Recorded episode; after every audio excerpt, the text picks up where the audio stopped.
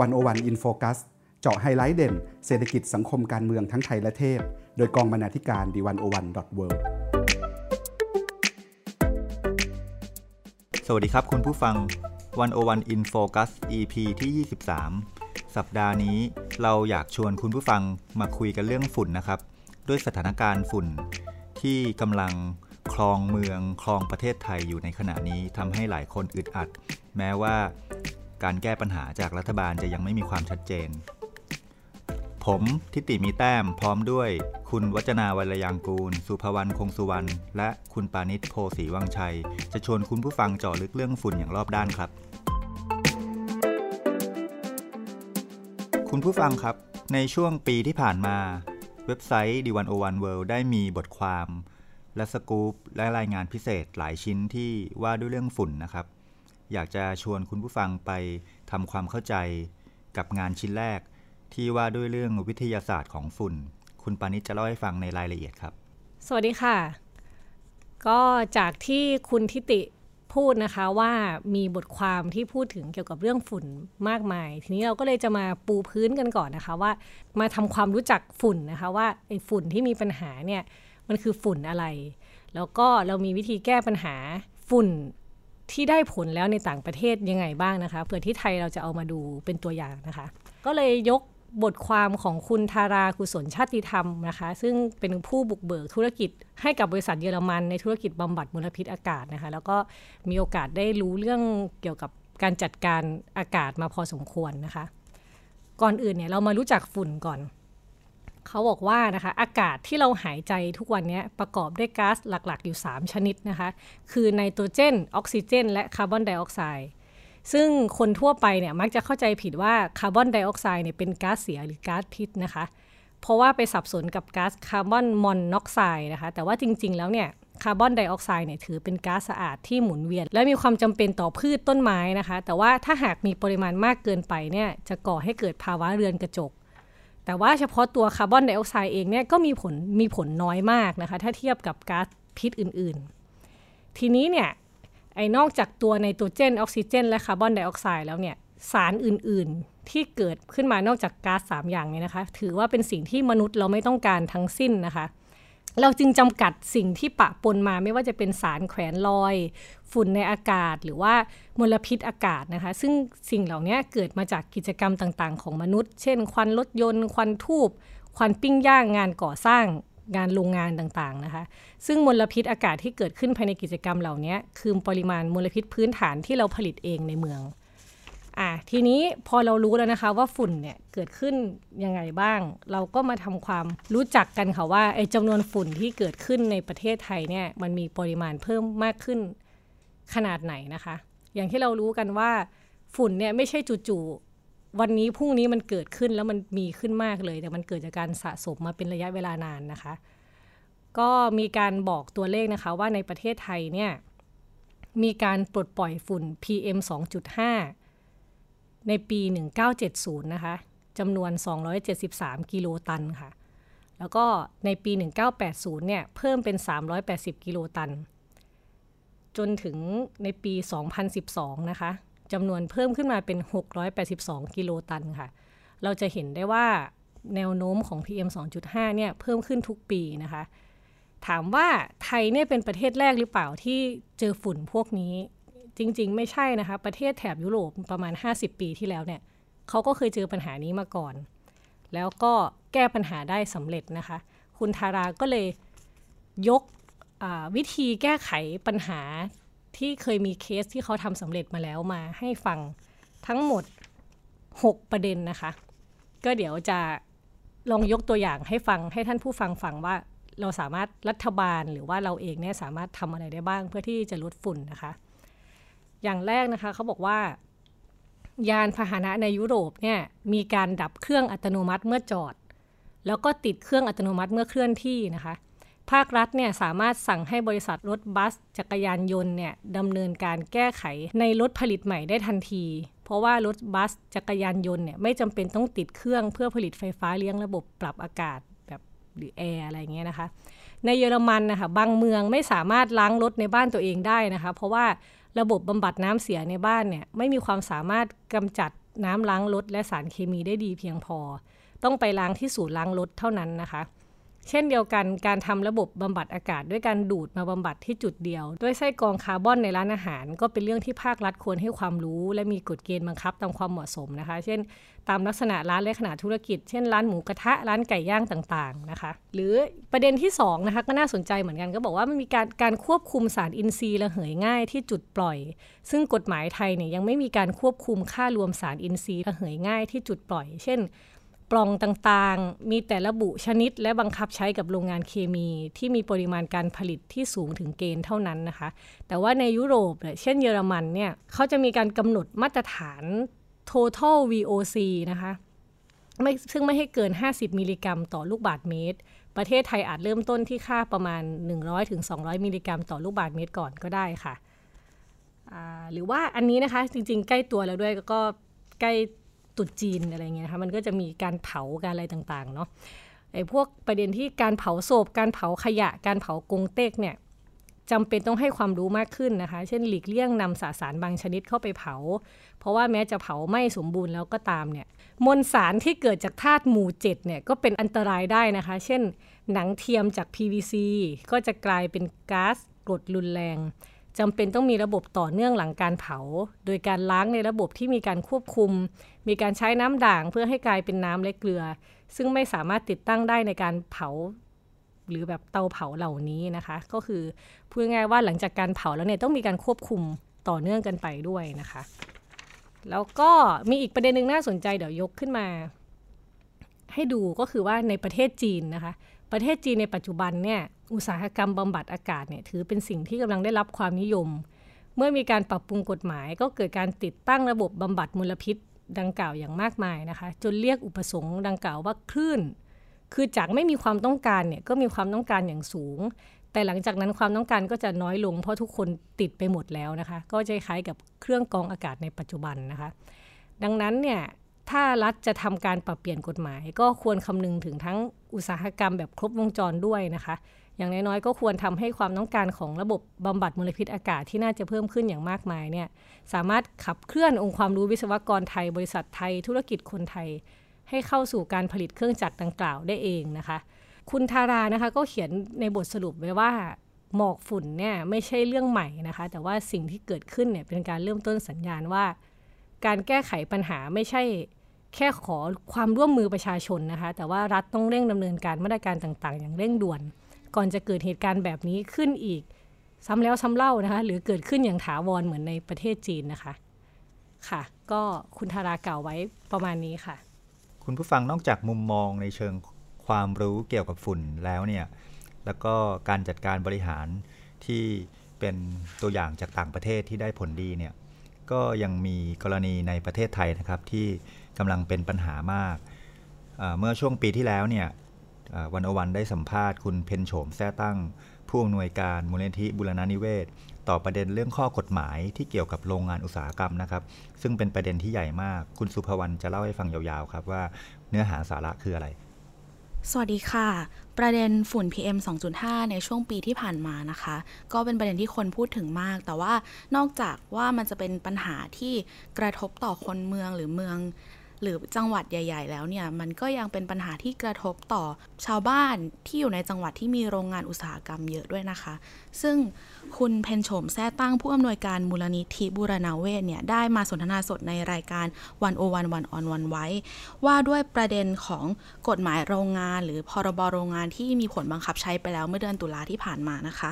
แล้วก็บทบาทการแก้ไขของส่วนต่างๆ ประเด็นแรกเนี่ยก่อนที่เราจะไปถึงโรงงานเนี่ยเราอยากจะพาทุกคนมาดูเรื่องมาตรฐานการวัดค่าอากาศกันก่อนค่ะ ซึ่งซึ่งเป็นประเด็นที่มีปัญหามาก ๆ ตั้งแต่แรกเลยนะคะ ทุกวันเนี่ยเวลาเราดูค่าฝุ่น หลายคนก็มักจะดูที่แอปพลิเคชัน Air for Thai ใช่ไหมคะ แต่คุณเพ็ญโฉมเนี่ยได้เล่าเรื่องที่น่าสนใจมากให้เราฟังว่าจริง ๆ แล้วเนี่ย Air4Thai มันเพิ่งเกิดขึ้นมาไม่กี่ปีนี้ ซึ่งเราก็คิดว่าไอ้มันอาจจะมาจากปัญหา PM 2.5 ที่เราบ่นกันหรือเปล่ามันเลยมีขึ้นมา แต่จริง ๆ แล้วมันเกิดขึ้นเพราะว่านักท่องเที่ยวจากอเมริกันค่ะ เขา concern ปัญหาเรื่องฝุ่นมาก จนไม่กล้าที่จะมาที่ประเทศไทย ก็เลยสถานทูตอเมริกาเนี่ยก็เลยทำทำเรื่องมาว่า เอ้ยกรมควบคุมมลพิษเนี่ยช่วยบอกได้ไหมว่า ค่าฝุ่นของคุณเป็นยังไง ก็เลยเป็น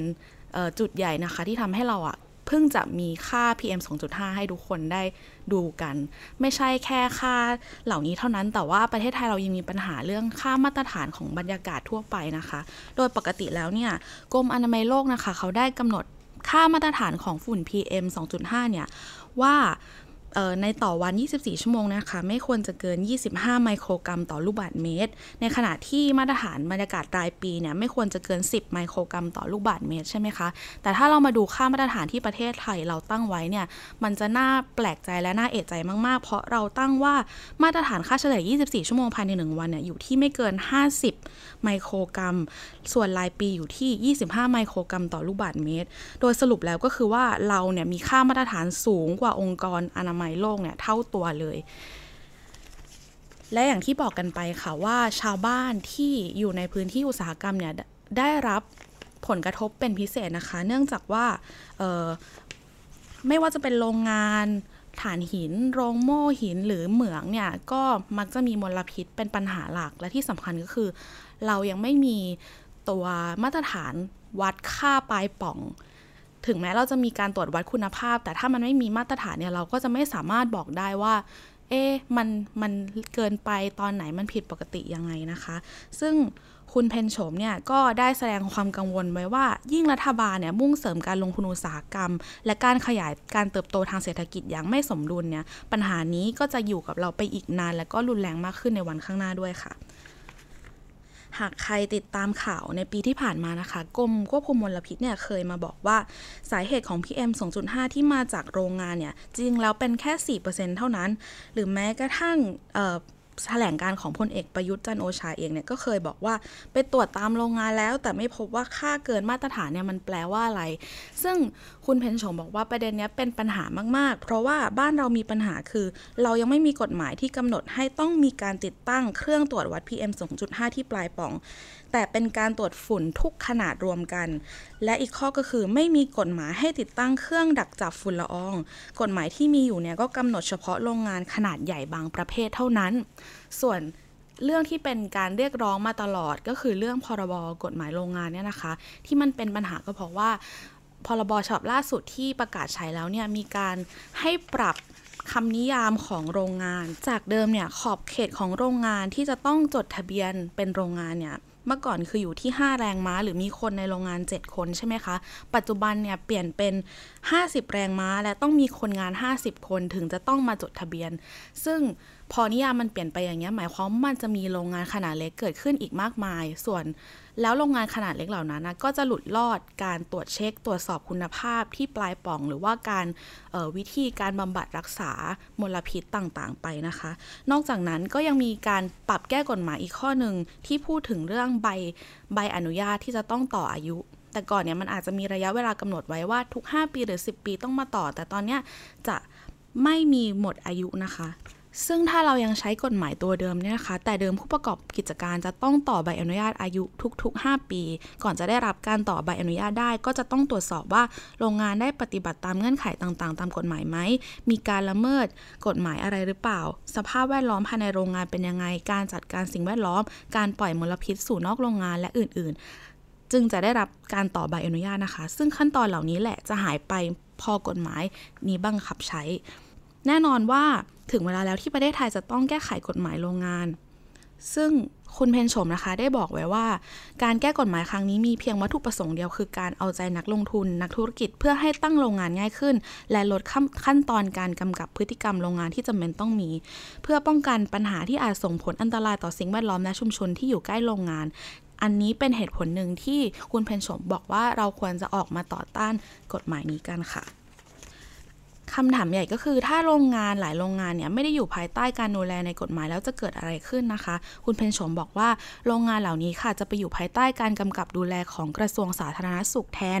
ซึ่งเขาจะออกข้อบัญญัติต่างๆ ขึ้นมา โดยที่ไม่ได้เกี่ยวเฉพาะเจาะจงกับการกำกับโรงงาน ดังนั้นมาตรการต่างๆ จะไม่ครอบคลุมถึงอันตรายหรือมลพิษที่จะเกิดขึ้นจากกิจกรรมแต่ละประเภท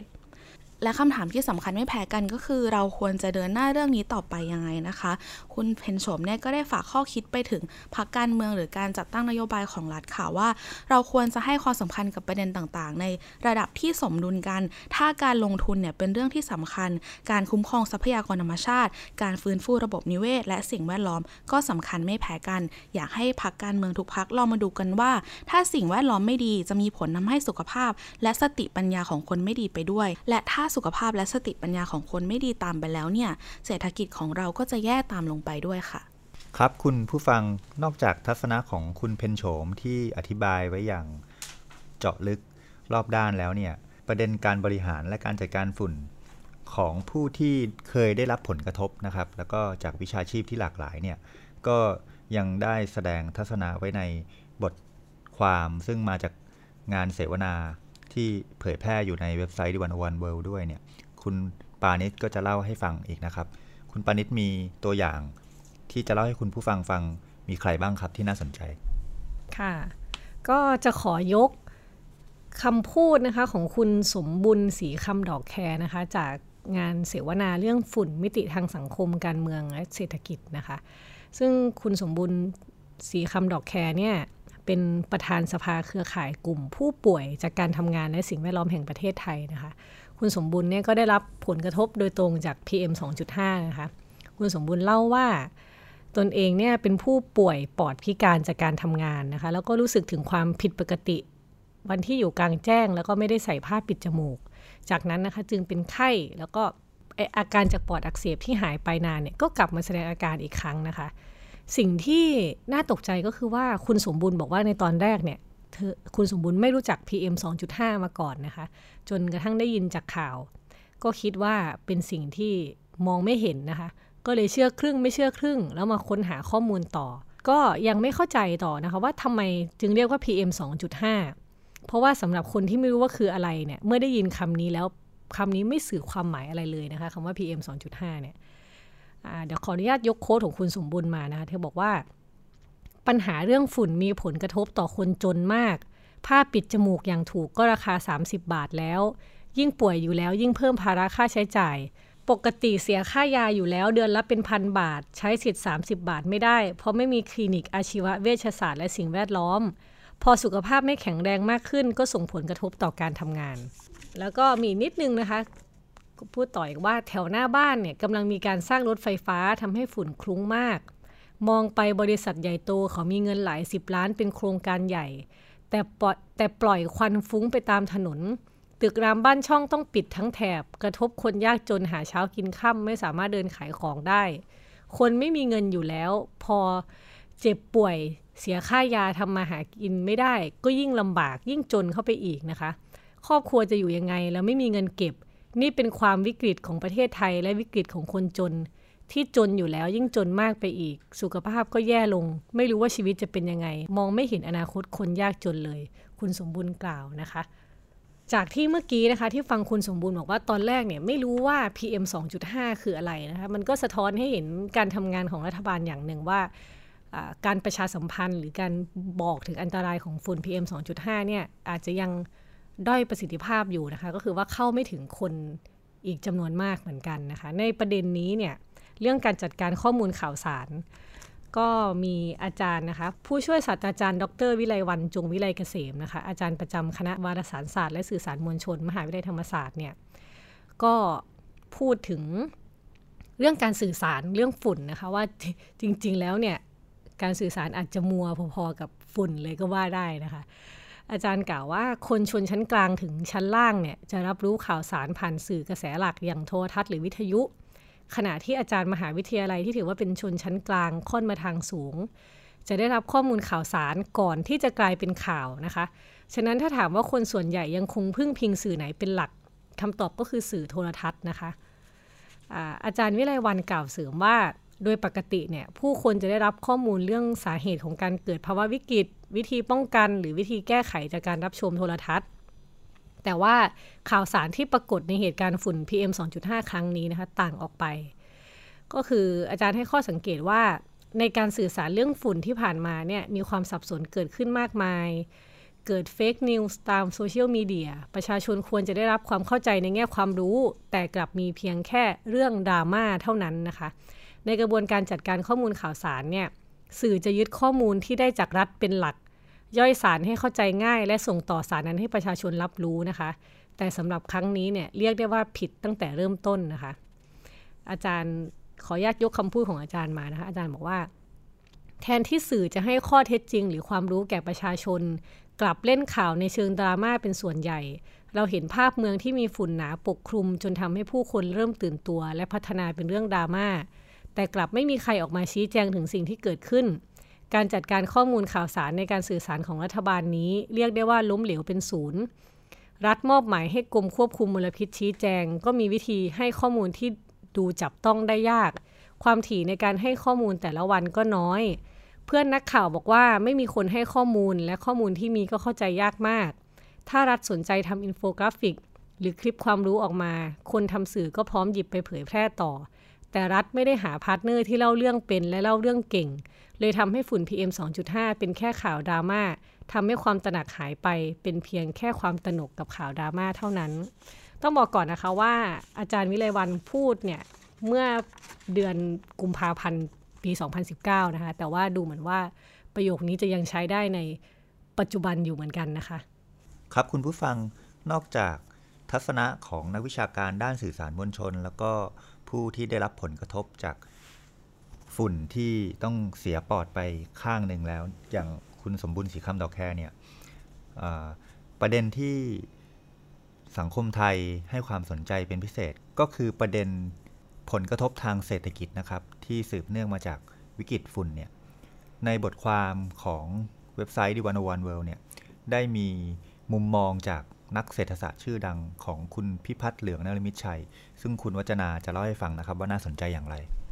ค่ะ จากบทความวิกฤตฝุ่นในมุมเศรษฐศาสตร์ สิทธิในอากาศสะอาดควรเป็นของประชาชนโดยคุณพิพัฒน์นะคะ ก็จะชวนมองปัญหานี้ในมุมมองของเศรษฐศาสตร์ค่ะ โดยคุณพิพัฒน์เนี่ยบอกว่าถ้ามองจากหลักเศรษฐศาสตร์แล้ว มลพิษก็คือของเสียที่เกิดจากกิจกรรมทางเศรษฐกิจที่ถูกปล่อยออกมาในพื้นที่สาธารณะนะคะ โดยปัญหามลพิษเนี่ยเกิดขึ้นเพราะมีระดับมลพิษถูกปล่อยออกมามากเกินควร เราจึงอาจต้องยอมรับว่าไม่สามารถที่จะกำจัดมลพิษให้เหลือศูนย์ได้ เพราะต้นทุนในการกำจัดมลพิษทั้งหมดเนี่ยก็คงต้องสูงมหาศาลมาก โดยคุณพิพัฒน์บอกว่า หน้าที่ของรัฐคือการเข้าไปบังคับให้มีการรวมต้นทุนที่เกิดขึ้นกับสังคม เข้าไปอยู่ในต้นทุนการผลิต เช่น การเก็บภาษีเท่ากับต้นทุนของมลพิษที่เกิดขึ้น แล้วก็เอาเงินภาษีนั้นนะคะ เข้าไปบรรเทาผลกระทบจากมลพิษ ซึ่งแน่นอนว่าการทำเช่นนี้นะคะ จะทำให้ราคาสินค้าเนี่ยสูงขึ้นแล้วก็ปริมาณการผลิตก็อาจจะต้องลดลง ซึ่งในทางทฤษฎีนะคะ เราจะสามารถลดปริมาณมลพิษ ลงสู่ระดับที่เหมาะสมได้ด้วยวิธีการนี้ค่ะ อีกมุมมองหนึ่งที่คุณพิพัฒน์ชวนมองนะคะ คือการที่เราจะต้องมองอากาศ ในฐานะทรัพยากรสาธารณะค่ะ ปัญหามลพิษที่เกิดขึ้น เพราะมีการกำหนดและบังคับเรื่องสิทธิ์ ของทรัพยากรสาธารณะที่ใช้ร่วมกันไม่ดีพอ เมื่อเราใช้น้ำและอากาศร่วมกันคำถามคือ ใครมีสิทธิ์ในน้ำและอากาศนั้น คนทั่วไปมีสิทธิ์ที่จะหายใจและใช้น้ำสะอาด ในขณะเดียวกัน คนขับรถยนต์ โรงงาน อุตสาหกรรม หรือเกษตรกร ก็คิดว่าตัวเองเนี่ยมีสิทธิ์ที่จะปล่อยของเสียเข้าสู่อากาศแล้วก็น้ำเช่นกัน ถ้าเรากำหนดให้ประชาชนทั่วไปมีสิทธิ์ที่จะได้รับอากาศสะอาดไว้หายใจ ใครที่ปล่อยมลพิษเกินระดับปลอดภัย ก็มีหน้าที่ทำให้อากาศสะอาดเพียงพอ ก่อนปล่อยออกมา เพราะถ้าไม่ทำอย่างนั้นเนี่ย ก็จะต้องจ่ายค่าปรับเพื่อให้เผชิญต้นทุนที่เพิ่มขึ้น จนพวกเขาอาจจะต้องตัดสินใจหยุดหรือลดการสร้างมลพิษ คุณวิพัฒน์ได้บอกไว้อีกด้วยนะคะว่าการคุ้มครองสิทธิขั้นพื้นฐานของประชาชนเนี่ยเป็นหน้าที่สำคัญของรัฐ โดยจำเป็นจะต้องมีกฎหมายและการบังคับใช้กฎหมายอย่างเข้มงวดเพื่อแก้ปัญหาที่ต้นเหตุ เรื่องนี้จึงอาจจะยังต้องการพลังสนับสนุนทางการเมืองนะคะ เพื่อจะสร้างความตระหนักรู้แล้วก็แรงสนับสนุนจากประชาชนนะคะ ในการแก้ปัญหา เพื่อให้ประชาชนนะคะ รู้ว่าสิทธิ์ของเขามีค่าแล้วก็มีความหมายจริง ๆ คุณพิพัฒน์นะคะยังมีอีกหนึ่งบทความนะคะ ที่เขียนไว้เกี่ยวกับเรื่องฝุ่น ในชื่อบทความข้อควรรู้เกี่ยวกับ PM 2.5 ฝ่าวิกฤตฝุ่นด้วยข้อมูลเชิงประจักษ์ซึ่ง ส่วนที่อยากจะยกมาจากบทความนี้นะคะ คือคุณพิพัฒน์ได้เสนอวิธีแก้ปัญหาไว้ อย่างสั้นๆนะคะ โดยคุณพิพัฒน์เนี่ยบอกว่าเราต้องแก้ไขปัญหาที่ต้นเหตุโดยจะมีอยู่ 3 เรื่องใหญ่ ๆ คือ1นนะคะ ก่อนที่จะดำเนินการแก้ปัญหาเนี่ย เราจะต้องเข้าใจถึงสาเหตุที่มีการเผาชีวภาพ ที่ดูเหมือนจะเป็นต้นเหตุของปัญหาใหญ่ที่สุด ในปัญหาฝุ่นบ้านเราในตอนนี้นะคะ เช่นเราต้องมองว่าเหตุใด จึงต้องมีการเผาอ้อยก่อนเก็บเกี่ยว ซึ่งอาจจะเป็นเพราะค่าแรงในการเก็บเกี่ยวอ้อยเผาเนี่ยจะถูกกว่าการเก็บเกี่ยวอ้อยที่ยังไม่เผา แล้วเราจะสร้างโครงสร้างแรงจูงใจยังไง เพื่อให้มีการลดการเผา เช่น เราอาจจะทำให้ราคาอ้อยที่เผาแล้วเนี่ยถูกทำโทษมากขึ้นเพื่อลดแรงจูงใจในการเผา แล้วก็ต้องสนับสนุนทางเลือกที่จะไม่เผา เช่น การใช้รถเก็บเกี่ยว แทนการเผาหรือว่าการใช้แรงงานคนนะคะ ซึ่ง การจะทำเรื่องนี้ได้เนี่ยต้องมีการวางแผนแล้วก็การปรับเปลี่ยนวิธีการปลูกค่ะ โดยการจะทำเรื่องพวกนี้ได้เนี่ยรัฐอาจจะต้องใช้เงินภาษีเข้าไปอุดหนุน เพื่อให้มีเครื่องจักรทางการเกษตรเพิ่มมากขึ้นนะคะ แล้วก็จะเป็นการลดการเผาไปในอีกทางหนึ่งด้วยค่ะ ซึ่งต้นทุนในการอุดหนุนเพื่อลดปัญหาฝุ่นนี้นะคะ คุณพิพัฒน์มองว่ารวมๆแล้วอาจจะใช้น้อยกว่าต้นทุนทางสุขภาพหรือว่า ต้นทุนที่ผู้บริโภคต้องไปซื้อเครื่องกรองอากาศหรือว่าหน้ากากกันฝุ่นค่ะ ส่วนวิธีการแก้ปัญหาข้อที่ 2 นะคะ คุณพิพัฒน์มองว่าเราควรจะต้องมีการบังคับใช้ระเบียบแล้วก็กฎหมายเรื่องมาตรฐานการปล่อยมลพิษ และฝุ่นละอองอย่างเข้มงวดค่ะ โดยเฉพาะกับรถยนต์นะคะ เช่นจะต้องมีการตรวจประจำปี หรือว่าในโรงงานอุตสาหกรรมเนี่ยกก็จะต้องมีการตรวจระดับมลพิษอย่างสม่ำเสมอ เพื่อลดปริมาณฝุ่นที่เกิดในเมืองให้เหลือน้อยที่สุด ส่วนข้อ 3 นะคะ คุณวิพัฒน์บอกว่า ถ้าเราไม่สามารถกำจัดการเผาหรือว่าการปล่อยฝุ่นละอองไปได้ทั้งหมดเนี่ย เช่นเราไม่ไม่สามารถห้ามเกษตรกรไม่ให้เผาเลยไม่ได้นะคะ เพราะว่าจะทำให้ต้นทุนของเขาเนี่ยแพงเกินไปหรือว่าเราห้ามโรงงานอุตสาหกรรมและรถยนต์ไม่ให้ปล่อยมลพิษ โดยเด็ดขาดไม่ได้ ดังนั้นเราจึงควรต้องมีการบริหารจัดการการเผา และต้นเหตุฝุ่นยังมีเหตุมีผลและเข้มงวดค่ะ เช่นถ้าเรารู้ว่า ในสองวันเนี้ยลมจะนิ่ง เราก็ต้องสร้างเราก็ต้องสั่งห้ามเผาโดยเด็ดขาดค่ะ ครับนั่นก็เป็นบทความของคุณพิพัฒน์เหลืองนฤมิตชัยที่ว่าด้วยเรื่องมุมมองทางเศรษฐศาสตร์นะครับ และบทความชิ้นสุดท้ายที่น่าสนใจจากสื่อมวลชนชื่อดังนะครับของคุณวันชัยตันติวิทยาพิทักษ์ก็เคยได้เขียน บทความชื่อจดหมายถึงผู้มีอำนาจ ได้เวลาทวงคืนอากาศบริสุทธิ์ไว้ในเว็บไซต์วันโอวันเวิลด์ด้วยนะครับ ในบทความเนี่ยน่าสนใจมาก คุณวันชัยบอกไว้อย่างนี้นะครับว่า อากาศเป็นปัจจัยสำคัญที่สุดในการดำรงชีวิต โดยเฉพาะเด็ก อากาศบริสุทธิ์เป็นสิทธิขั้นพื้นฐานของมนุษย์ ที่รัฐบาลจะต้องให้ความสำคัญเป็นอันดับต้นๆ ปัญหาหมอกควันพิษในกรุงเทพมหานครและปริมณฑลไม่ได้เพิ่งเกิดขึ้น แต่เกิดขึ้นมานานประจำทุกปี และนับวันทวีความรุนแรงขึ้นเรื่อยๆ โดยเฉพาะในช่วงฤดูหนาวที่มีความกดอากาศสูง ปกคลุมชั้นบรรยากาศ กดไม่ให้หมอกควันลอยตัวออกไปได้ ทำให้อากาศนิ่ง สาเหตุหลักของปัญหาหมอกควันพิษมาพร้อมกับความเจริญเติบโตของมหานคร จากควันถ้อยเสียรถยนต์ ฝุ่นจากโรงงานอุตสาหกรรม นับหมื่นแห่ง การก่อสร้างต่างๆ ในกทม โดยเฉพาะรถไฟฟ้าและอาคารสูง ควันพิษจากถ้อยเสียรถยนต์คือสาเหตุหลักของฝุ่นละอองขนาดเล็ก PM 2.5 ที่ทำอันตรายต่อร่างกายทำให้เป็นโรคทางเดินหายใจ โรคด้านสมอง โดยเฉพาะวัยเด็ก ทุกวันนี้ หลายแห่งในกทม ฝุ่นเกินค่ามาตรฐานไปนานแล้ว คนเดินถนนแสบจมูก หายใจไม่ออก เด็กเล็กจำนวนมากป่วยเข้าโรงพยาบาลมานับอาทิตย์แล้ว แต่รัฐบาลทำได้แค่ขอความร่วมมือจากประชาชน ออกคำเตือน และเรียกประชุมหน่วยงานที่เกี่ยวข้อง จัดอีเวนต์ฉีดน้ำพอเป็นพิธี ที่ไม่ได้ผลอะไรนอกจากเป็นข่าว หากเป็นเมืองนอกรัฐบาลจะประกาศภาวะฉุกเฉิน สั่งการเด็ดขาดบางเรื่อง เพื่อบรรเทาปัญหาอาทิปิดโรงงาน ปิดการก่อสร้าง ปิดโรงเรียนชั่วคราว หรือออกมาตรการบังคับ การใช้รถยนต์อย่างเด็ดขาด แต่ที่เมืองไทยไม่กล้า เพราะคิดว่าปัญหายังไม่ร้ายแรง เดี๋ยวก็ผ่านไป และเราเป็นประเทศกำลังพัฒนา ควันพิษสูงกว่าประเทศที่เจริญแล้วเป็นเรื่องปกติ กลัวกระทบตัวเลขทางเศรษฐกิจและการท่องเที่ยว แถมทางการไปตรวจโรงงานหลายร้อยแห่งทั่วกรุงเทพไม่พบโรงงานสักแห่งปล่อยควันพิษเกินมาตรฐาน ประชาชนแทบจะพึ่งอะไรรัฐบาลไม่ได้เลย ต้องหาทางป้องกันตัวเองจากควันพิษทุกวัน หากเป็นเมืองนอกรัฐบาลแจกหน้ากากป้องกันให้แล้ว แถมเมื่อหน้ากากป้องกัน PM 2.5 ขาดตลาด ต้องสั่งเข้าจากเมืองนอก ก็ต้องเจอกฎระเบียบยุ่มหยิม แบบไม่คิดจะผ่อนปลนในช่วงเวลาวิกฤตนี้ ประเทศนี้กฎระเบียบของราชการสำคัญกว่าการป้องกันปัญหาควันพิษ ทุกวันนี้รัฐบาลยังวิเคราะห์ปัญหามลพิษ แบบไม่ซีเรียส มีความเชื่อว่าเป็นภาวะชั่วคราว รอให้ความกดอากาศลดลง รอให้ฝนตก รอให้ลมพัดอากาศออกไป ไม่มีมาตรการระยะสั้นหรือระยะยาวออกมาเลย เราไม่ได้ต้องการอากาศบริสุทธิ์สดชื่นอะไรมากมาย ขอเพียงอากาศดีพอที่จะไม่ทำให้เราป่วยตายระยะยาว และเราไม่อยากตายอย่างโง่ๆเพราะสูดควันพิษ ข้อมูลจาก Institute for Health and Evolution มหาวิทยาลัยวอชิงตัน ชี้ว่ามลพิษทางอากาศเป็นปัจจัยร่วม ที่เป็นสาเหตุของโรคต่างๆ เนื่องจากมีส่วนประกอบของสารเคมีหลายชนิด จึงเป็นสาเหตุก่อให้เกิดโรคได้แก่โรคปอด อุดกั้นเรื้อรัง โรคหลอดเลือดในสมอง โรคหัวใจขาดเลือด โรคมะเร็งปอด และโรคติดเชื้อเฉียบพลันระบบหายใจส่วนล่าง ก่อให้เกิดการตายก่อนวัยอันควรในประเทศไทยประมาณ 50,000 คนต่อปี การแก้ปัญหาหมอกควันพิษไม่สามารถสร้างภาพได้ เหมือนกับการแจกของน้ำท่วม หรือไปช่วยคนจากน้ำท่วมแนวทางการแก้ปัญหาหมอกควันพิษที่ชัดเจนที่สุดรัฐบาลต้องทะเลาะกับผู้คนจำนวนหนึ่งแน่นอน เพราะถึงที่สุดทุกคนต้องยอมเสียผลประโยชน์ต้องเสียสละกันบ้าง รัฐบาลต้องยอมรับว่าปัญหาหมอกควันพิษ เป็นวิกฤตร้ายแรงที่เกิดขึ้นตลอดทุกปี และรุนแรงขึ้นเรื่อยๆ ไม่ใช่คิดว่าเป็นภาวะชั่วคราวเดี๋ยวก็ผ่านไป เมื่อคิดว่าเป็นวิกฤตที่ต้องแก้ไขให้ได้ ก็ต้องทำอย่างเคร่งครัด และมีแผนระยะสั้นระยะยาว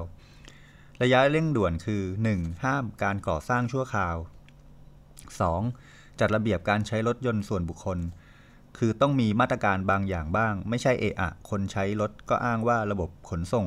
มวลชนไม่ดีพอ 3. ตรวจควันดำจากรถอย่างสม่ำเสมอ ไม่ใช่โดนด่าทีก็ทำที 4. ตรวจโรงงานอุตสาหกรรมหลายหมื่นแห่งอย่างจริงจัง ไม่ใช่สุ่มตรวจแล้วไม่พบอะไร 5. ออกประกาศให้หยุดโรงเรียนได้แล้ว เพราะฝุ่น PM 2.5 เป็นอันตรายกับเด็กเล็กมากที่สุด ส่วนแผนระยะยาวคือ 1. ต้องเปลี่ยนการกำหนดเพดานมาตรฐานฝุ่นละออง PM 2.5 จากเดิม 50 ไมโครกรัมต่อลูกบาศก์เมตร ให้ลดเหลือ 25 ไมโครกรัม ตามมาตรฐานองค์การอนามัยโลก เป็นก้าวแรกสู่การแก้ปัญหามลพิษอย่างยั่งยืน เพราะกระทรวงและหน่วยงานต่างๆ จะต้องดำเนินการมาตรการ เพื่อควบคุมการปล่อยมลพิษไม่ให้เกินค่ามาตรฐาน ที่กำหนดอาทิ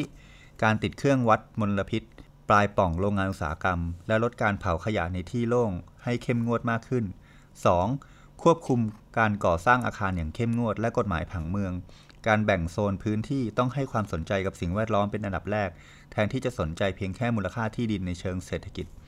3. เร่งปลูกต้นไม้ใหญ่ เพิ่มพื้นที่สวนสาธารณะ พิสูจน์แล้วว่าต้นไม้ใหญ่ คือตัวกรองฝุ่นได้ดีที่สุดและถูกที่สุด 4. ออกพรบเกี่ยวกับ Clean Air ที่มีเนื้อหาปกป้องอากาศบริสุทธิ์อย่างชัดเจน และมีหน่วยงานอิสระที่มีอำนาจจัดการขั้นเด็ดขาด กับพวกทำลายสิ่งแวดล้อมอย่างจริงจัง เหมือนกับที่สหรัฐอเมริกา มีหน่วยงาน EPA หรือ Environment Protection Agency ซึ่งเป็นหน่วยงานกลางที่บรรดาโรงงานอุตสาหกรรมกลัวสุดขีด และทำให้มลพิษในสหรัฐอเมริกาลดลงอย่างรวดเร็ว เพราะการบังคับใช้กฎหมายอย่างจริงจัง แน่นอนว่ามาตรการทุกอย่างต้องทะเลาะกับผู้คน ตัวเลขความเจริญทางเศรษฐกิจอาจลดลง อยู่ที่ว่ารัฐบาลจะกล้าหาญไหม เพื่ออากาศบริสุทธิ์ของทุกคน หากรัฐบาลไม่มีความสามารถในการแก้ปัญหา หรือไม่คิดว่าเรื่องนี้ซีเรียสก็การุณาออกไปเถิด จะรอให้มีคนป่วยตายก่อนหรือ โดยเฉพาะเด็กๆ ที่เป็นเหยื่อรายแรก ๆ ของ PM